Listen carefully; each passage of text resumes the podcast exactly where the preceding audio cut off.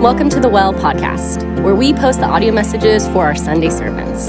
For more information about us and how to get further connected, feel free to visit our website at thewellaustin.com.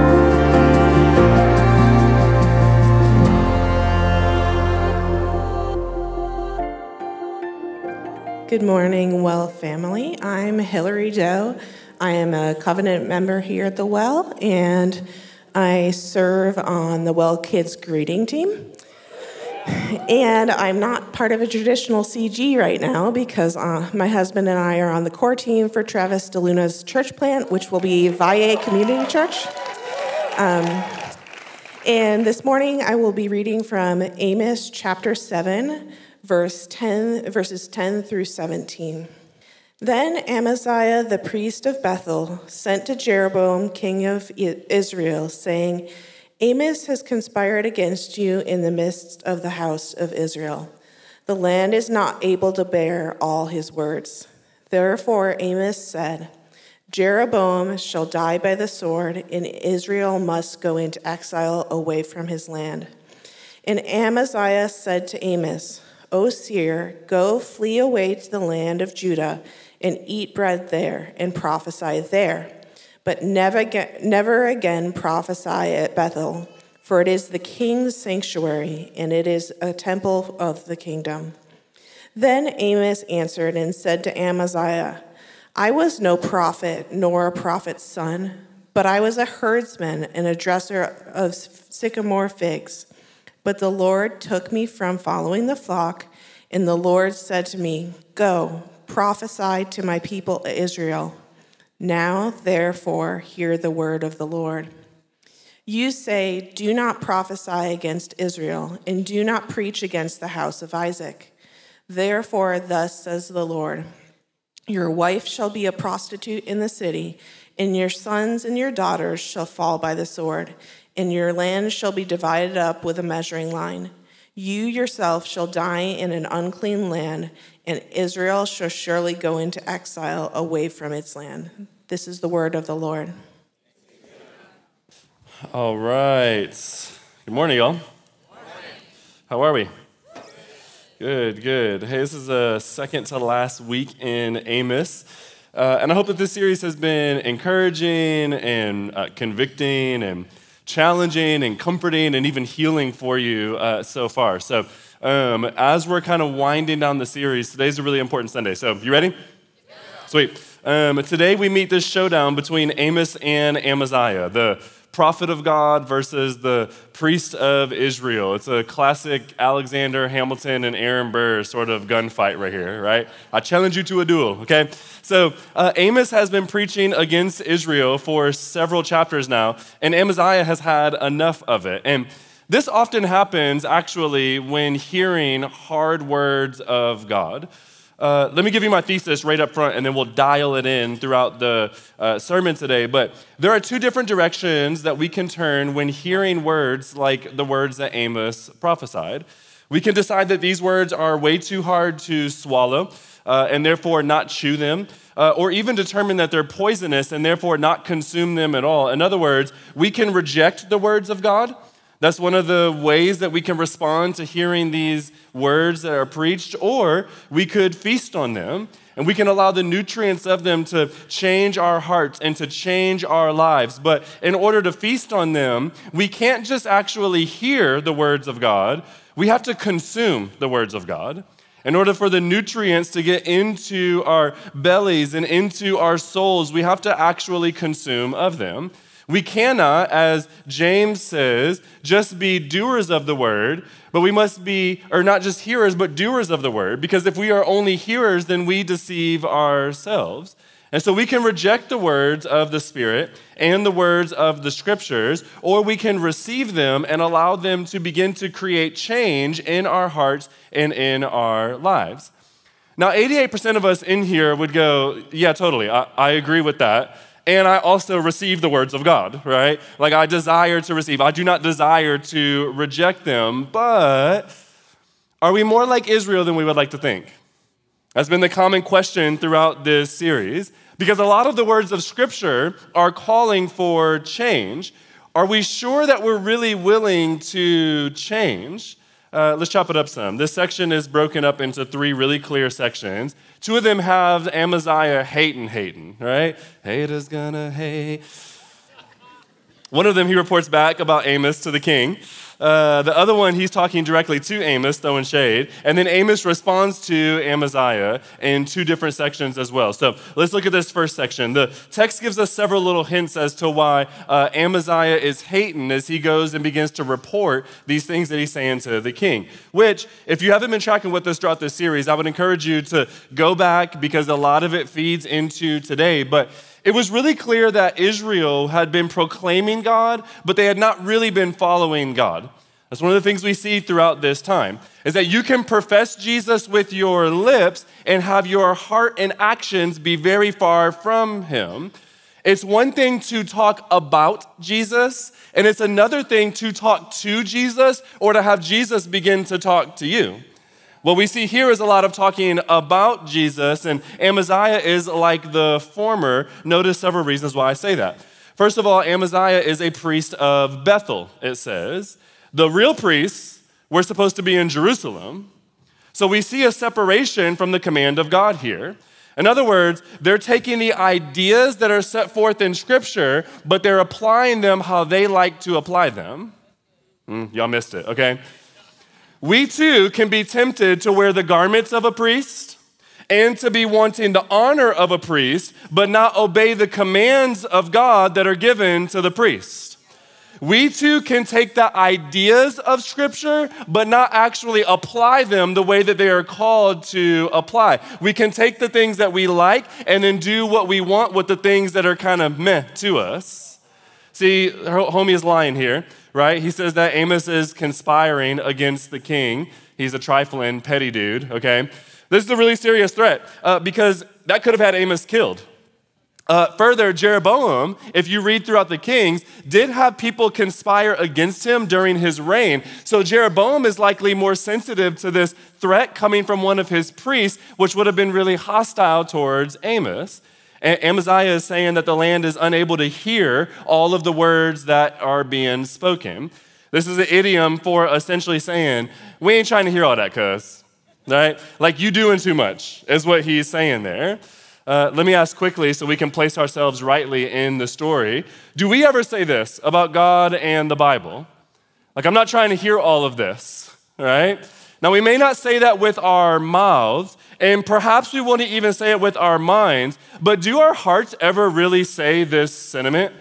Like, does it ever say, Yeah, I know the scriptures say this, but you just don't know how busy I am. So, how in the world can I spend time with God? You don't know how hard it is for me in this season, and therefore, or if they only knew the things that I were going through, or how do we know that's the right interpretation? So then you apply the interpretation as you want, as if you're a scholar, and you begin to apply the words of God the way that you desire with no context for the rest of the scriptures. Hello right? Like, do we ever find ways to avoid the word of God? It's really ironic if you remember Yusuf's sermon from just a couple of weeks ago. Amos just spent time crying for and pleading for and praying for Israel and Israel's priests. Amaziah is now trying to muzzle the very prophet who just prayed to the Lord on his behalf. This is the priest, y'all, right? Uh, yet he's lying He's at the wrong location. He's hating on Amos. And these verses should be a reminder once again that you can easily be around the things of God, yet be totally missing God. Just because you're in the church of God doesn't mean that the God of the church is in you. It doesn't mean that we're following him the way that God desires. Amos or Amaziah goes on and calls him a seer as opposed to a prophet, as Amos even calls himself in verse 6.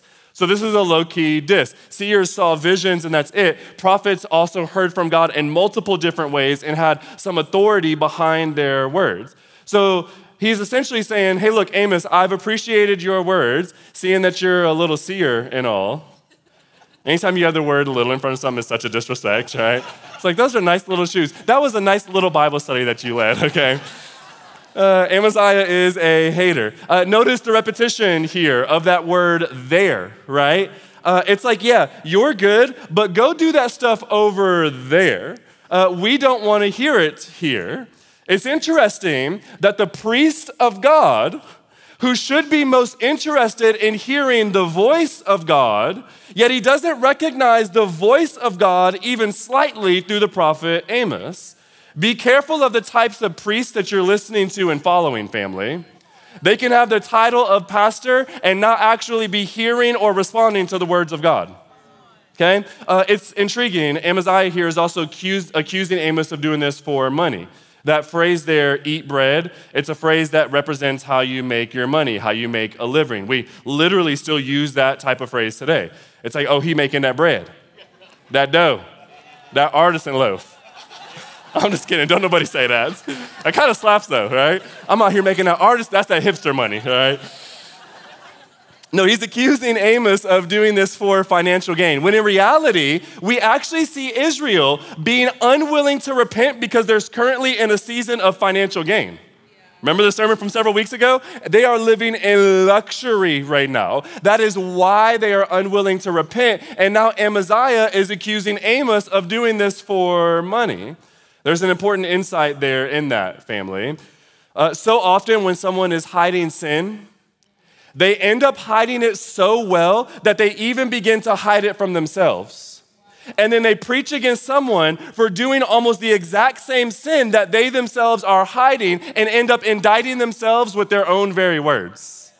Romans 2 says this is a pattern of humanity. So when you begin to throw accusation, I would encourage you to be attentive to your words because the reason you may be seeing it is that your heart is familiar with it. You just aren't submitting to it. Uh, so Amaziah also, by the way, makes his living from being a priest. So he's accusing the prophet of doing the, how you think he gets his bread? Literally eating the bread of the presence in that moment. Secondly, we'll see in uh, Amos's rebuttal in a second, Amos is actually losing money by following God's command here.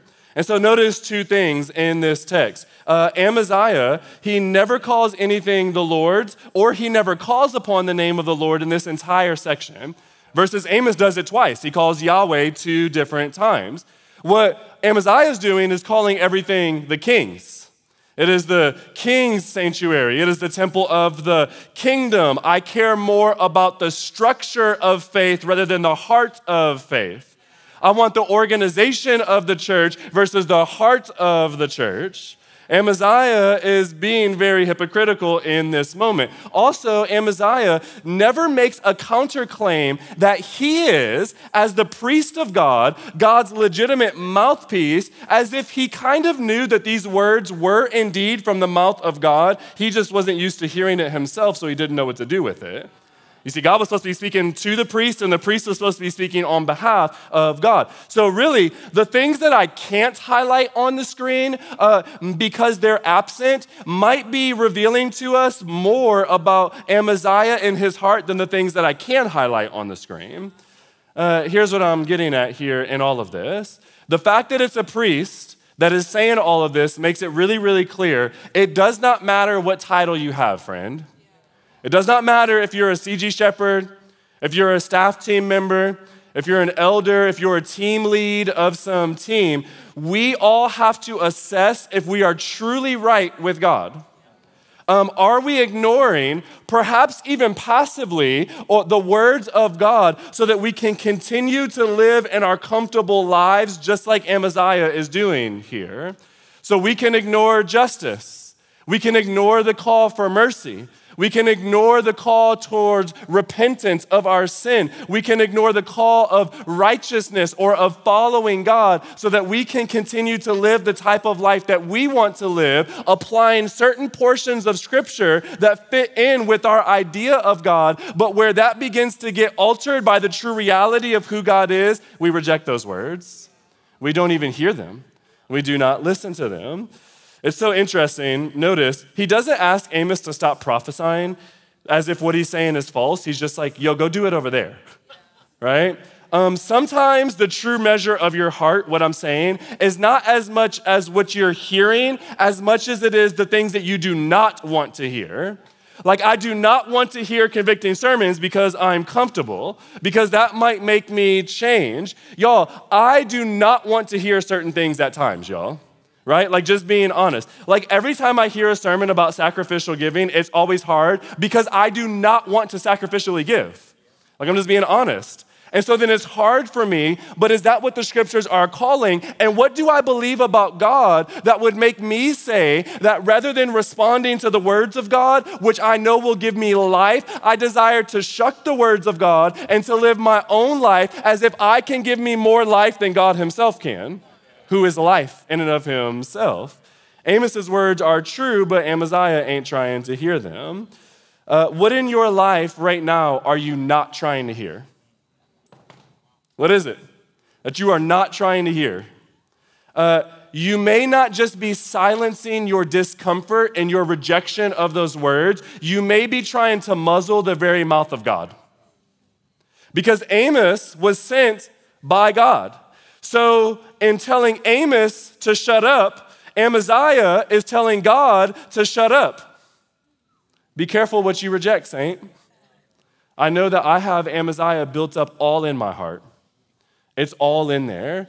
And though I don't ever want to actively say it and may trick myself because those words don't come out of my heart, my actions reveal what I truly believe. There's Amaziah in my heart.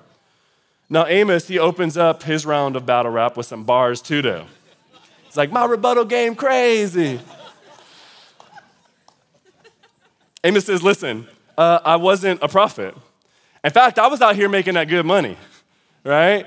uh, remember, if you were here week one and two, Amos was actually probably really middle class. Like he was kind of right in the middle, like your typical suburban dude, right? He was making actually really good money. So him answering the call of God was actually him stepping away from some money because he's going to a place that ain't going to pay him to hear these words. Uh, which, side note, at times when you decide to respond to the call of God, you're entering into uncomfortable seasons, family stepping away from money or comfort or luxury or ease or safety. There are times even that we have to carry heavy burdens as God calls us to respond to Him, like going and telling all of Israel they're in sin. So you have to ask yourself when God calls you to do hard things for Him, would I rather have comfort or would I rather have the presence of God? Because where God calls you, that's where He meets you as well. Now you can have comfort but often, where you stay when God begins to move, you're staying in comfort, but missing the very presence of God. Which would you rather have, family? You know, side note part two, I think that many of us think that we can't do biblical things of massive proportions because we're not pastors or missionaries or prophets like Amos, but neither was Amos. He wasn't a prophet, the son of a prophet. Amos is just a regular dude. So you may right now be a herdsman, but God may be calling you to be a fisher of men. Are you listening to the voice of God? Be sensitive to what God is calling you into, church family. Listen to the voice of God in your life. Amos says that God took him from following the flock of sheep to prophesying to God's sheep, Israel, from following the flocks of God to leading the flock of God. And God can call you too, frame. So he said, uh, Amaziah, right, in this moment, Amaziah says, Hey, do not prophesy. And then get out of here with your little prophecies. But then Amos says, Hey, let me tell you something that you don't want to hear because of that. And then he lays down this bitter, bitter prophecy about what the rejection of his words would cost him. His wife would be a prostitute. His sons and daughters would be killed by the sword. His land would be divided up. He will die in an unclean land. All of Israel would end up going into exile. Um, friends, I want to be sober here for a second. Um, rejecting the word of God always costs something. Usually, that cost is heavier than what we can bear or pay. Uh, it can cost us our marriages. It can cost us our dignity. It can cost us our joy. Literally, like if I can be even more sober for a moment, this week, literal people came to mind who I thought about who were following God, but then over time began to slowly but surely reject the words of God. And I just began to think about where they are now confusion, deep, deep hurt, deep sorrow, bitterness that is so hard in their heart that they're no longer finding the joy of the Lord or really the joy of anything. They're missing out on so much. You see, even for those of us who reject Christ eternally, it will cost us eternal presence with God. We are exiled out of heaven into hell, into a foreign land for all of eternity. Rejecting the words of God are serious, and they carry with them serious consequences. There is punishment in rejecting the words of God, and this should cause us to pray for ourselves and for others that we would be sensitive to the words of God. Unless we think that these words of God is the severity of God in his punishment, often what God is doing is rather than personally punishing us, he's just giving us into our sins that we're rejecting him for.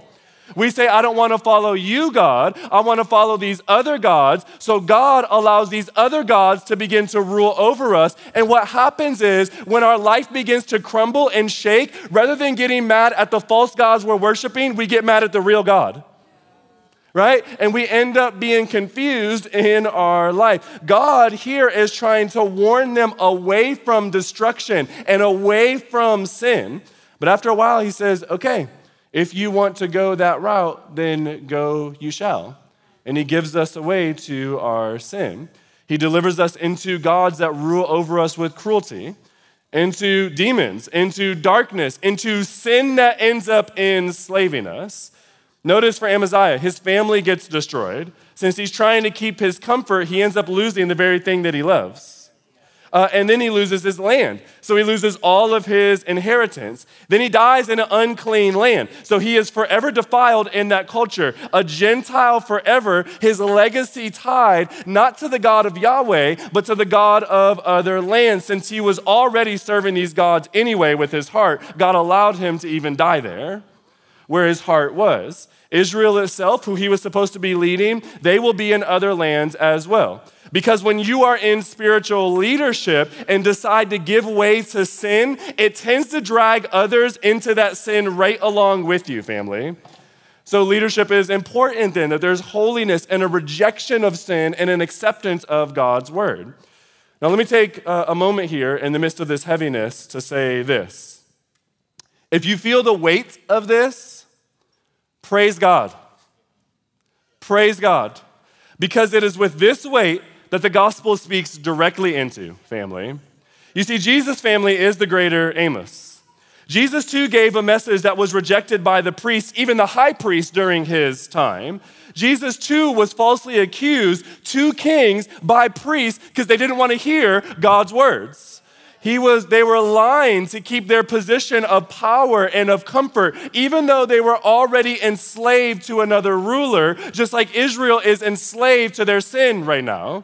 Jesus too goes from the place of God, heaven, into a foreign land, earth, and prophesies against it, just like Amos went from Judah to Israel to do the same. Jesus too was sent by God to preach peace to those who are near and to those who are far off, and he called us into repentance and to receive the words of God. Jesus is the greater Amos. Praise God.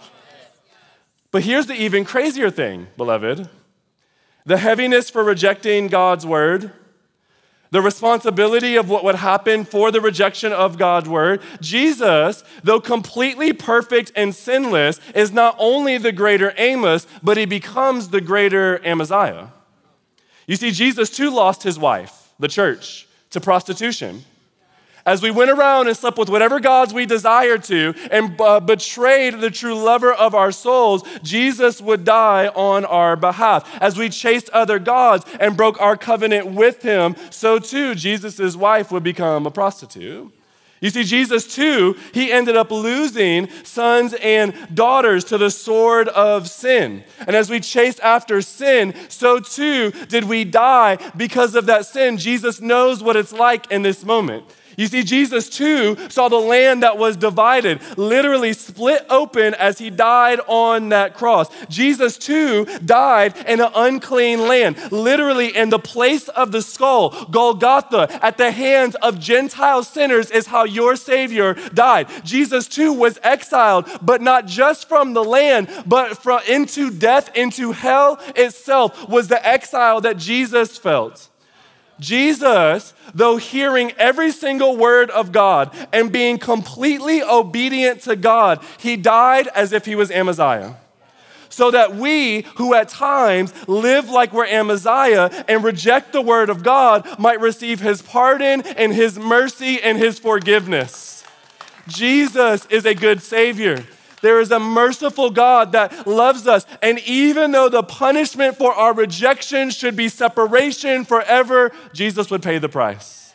And he would come down to try to win our souls and to re preach to us the words of God and say, Come to me again. So now we can be empowered to live like Amos, or better yet, we can be empowered to live like Jesus, the better Amos, the greater prophet of God. And as Jesus resurrected and began to resurrect us in that moment, rather than condemning us, he showed us that while God is still the God of justice, he is also the God of mercy. And he commissions us to be like Amos. Even though we reject the words of God, He commissions us again and again and again and can cleanse us again and again and again. So I don't know how you were rejecting the words of God this week, but God wants to meet you this morning with mercy, saints, with the mercy and the blood of Jesus. And then commission us to go proclaim justice and mercy in this land. So, how is Jesus calling you to respond to this series at large, then, saints? I want to literally think about that for a moment. Uh, I want to I want to actually think what part of this series was like the most convicting, the most encouraging, the most challenging, the most healing. How might Jesus be calling you to imitate him in different ways? Because we really are left with two options. We can hear the words of God through Amos, and like Amos, we can respond to them right? Who leaves the herd to obey God. Or we could be like Amaziah, and we can dress ourselves as priests to think that God is pleased with our religious garments, but then reject the words of God, and in doing so, end up rejecting God Himself. These are the words of God, saints. The book of Amos is a canonized word for a reason because it is living and active and it is profitable that we may mature into the image that Christ desires us. How are we responding to the book at large? Jesus calls us to respond. Now, is it hard to, is it hard to respond to Christ? Kind of, right? Um, Jesus asks a lot from our lives, y'all. He wants our finances and our time, He wants our discipleship he wants us in church on Sundays, but also doing devotionals throughout the weekdays. He wants us to rest in Him, but to share the gospel. He wants us to make disciples and to, to fight for justice. He really does demand a lot. In fact, He demands our whole lives. That's what the scriptures would say. He doesn't just want religious garments, as Joel chapter 2, verse 13 would say. No, God actually desires our entire heart. The outward appearance of our works don't mean anything to him if our heart is far from him, like Amaziah's was. He desires all of us. And he is worthy of this because of what we just said he went through to win those hearts. He is worthy of everything. He saved us from separation. He does want all of it. It wants us advancing the kingdom in all ways. Here's the trick though even though it can be hard to follow Jesus, his commands also are not burdensome, First John would say. It may be heavy, it may even be a lot at times, but it is not burdensome. Um, Amos never mourns the fact that he's a prophet of God, right? Uh, he's getting to experience the very presence of God and the comfort of God, even in the midst of the hardship that God has called him into. The more of your life you give to Christ, I believe, the easier and lighter your yoke becomes. I mean, Jesus says this, didn't he? Matthew chapter 11, verse 28 says, Come to me, all you who are weary and heavy laden, and I will give you rest. But when you come to Jesus, just two chapters earlier, he would say you have to surrender everything in order to come to him. And yet, he gives you rest.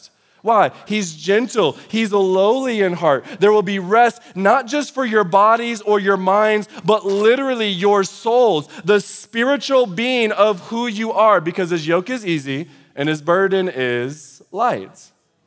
Literally, the more joy that you have, the, you will have more joy as you surrender everything to Him. The problem that we face is that we often try to add Jesus to our jobs rather than seeing how our jobs are meant for Jesus. We try to add social justice to our already busy schedule rather than seeing how Jesus is calling us to use the very gifts that He gave us to give them back over into Him.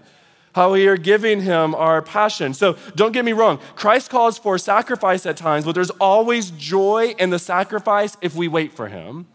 Just this week in my devotional time, I was reading in uh, 2 Kings, and there's a place where Elisha is uh, hungry because there's a famine in the land. And he goes to a widow, and she has just a little bit of oil to make a little bit of bread, enough for her and her son, and then they're going to die. And Elisha says, Hey, give this over to the Lord. And she, in obedience, gives it. But in giving it, she's literally giving what? Her life. The very thing that Jesus asked from us. But as she gives it over to the Lord, that oil not only doesn't run out and feed her family for that day, it actually maintained and fed her throughout the rest of the famine so that she was able to survive. So, to us and God, though sometimes we give and that momentary giving feels like sacrifice, on the back end, there's always joy because God is faithful to his promises, saints.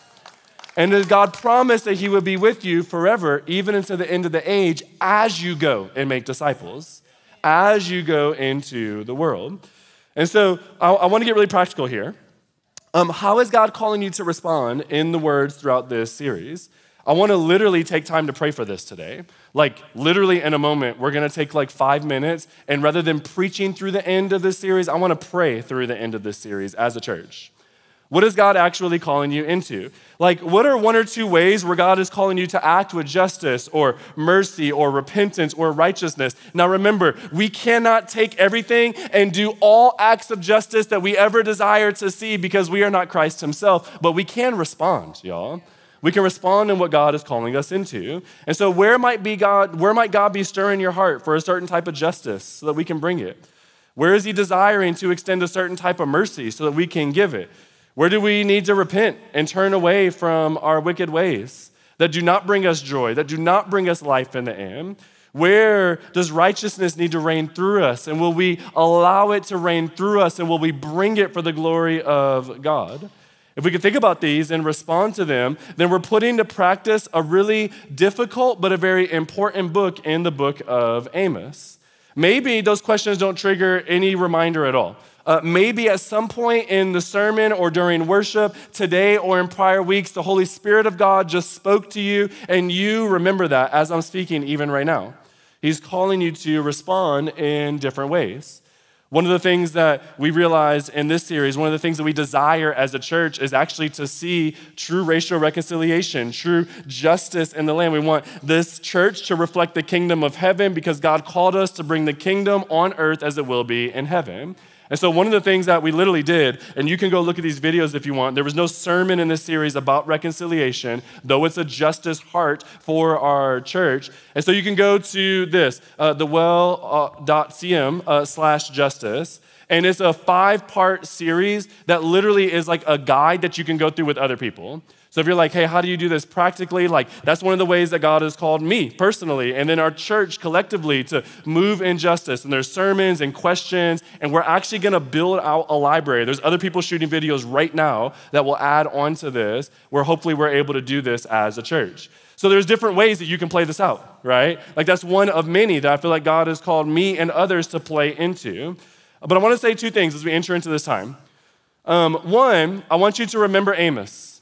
Amos was not a prophet of God, right? And yet he was able to hear from God as he took time to listen to God. So even though you may not have some random gifts from God, I do want you to know that God can speak to you in this moment. If you're like, hey, no, I want you to speak to me and finish the sermon. No, I want the Holy Spirit to speak to you. His words can do more than any human words ever could, family. Trust that the Spirit can speak to you. And then remember, maybe ask him for a reminder of how he spoke to you in the past. Secondly, um, if you're unsure where you are with God, or if you know, like, I'm not a Christian, but I'm trying to figure this out, I would invite you to ask God to speak to you today as well. Um, maybe you began to feel something in the midst of this sermon. Ask Him to confirm that that wasn't just some random emotional feeling because my voice was inflating, that the Holy Spirit of God wants to meet with you that God is real, that God is active, that God wants to respond. Ask Him to literally speak to you because if we move from this series and enact all justice in the world but miss our relationship with God, we're missing the whole point of the whole Bible.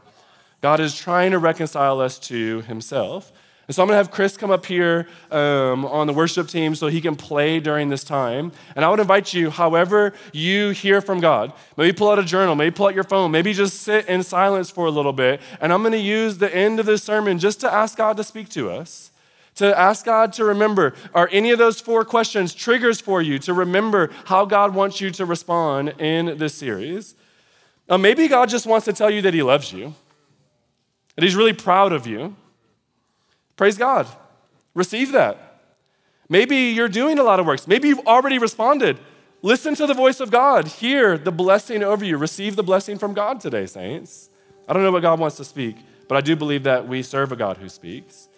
And so let me pray for us as we get started, and then we'll just spend some time reflecting with the Lord.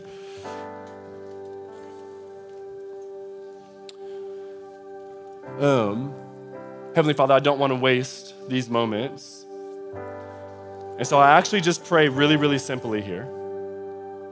I pray that you would speak to every single person in this room right now if I could confess my own fear, my fear is that there's too many people to hear your voice, but you are the omniscient, omnipotent, omnipresent God who is able to respond to each of us. And so I pray whatever distractions are in our heart that you would remove them. Whatever things we're, we're running through, would you remove them? And Spirit of God, would you speak to each of us this morning? Our hearts are open, our souls are open. God, in the next several moments, would we be able to hear from you? Would we be able to hear from you? Friends, listen to the voice of your Savior now. Ask Him to speak to you.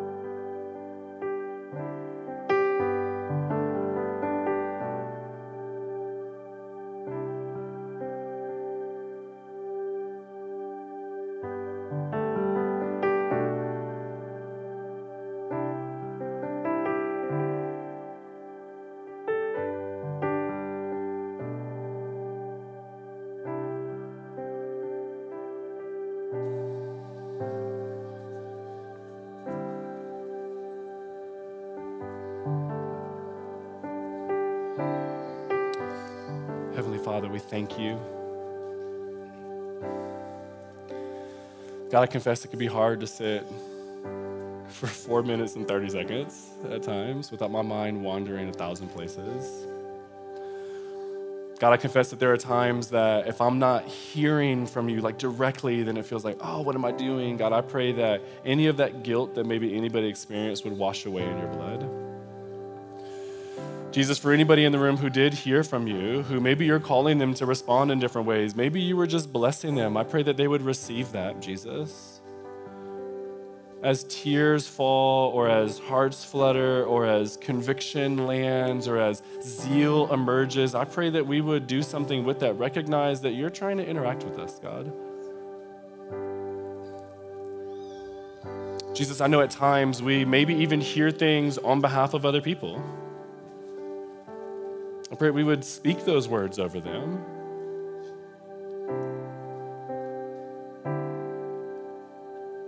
Jesus, just as I'm praying, just looking around the room and thinking about the saints of God and how you love them. As I look up and see Paul Hosley, just feeling the Lord tell me, He loves you, brother. He is proud of you. He cares about you. He sees you. As I look in different spaces, just believing that, man, God is a God who speaks. He wants you to know Him. And so, Jesus, I pray for each of us today that we would hear your words and respond to them, that we would know your heart, Jesus, and be moved by it, and that we would be a people like Amos who responds to the words of God and who walks out the will of God so that we can experience the presence of God all the days in our life. We love you, Jesus. We bless you. We pray all these things in your very beautiful name. Amen. Hey, everybody, thanks so much for listening. If you want more information about us or how to get further connected, please visit our website, thewellaustin.com.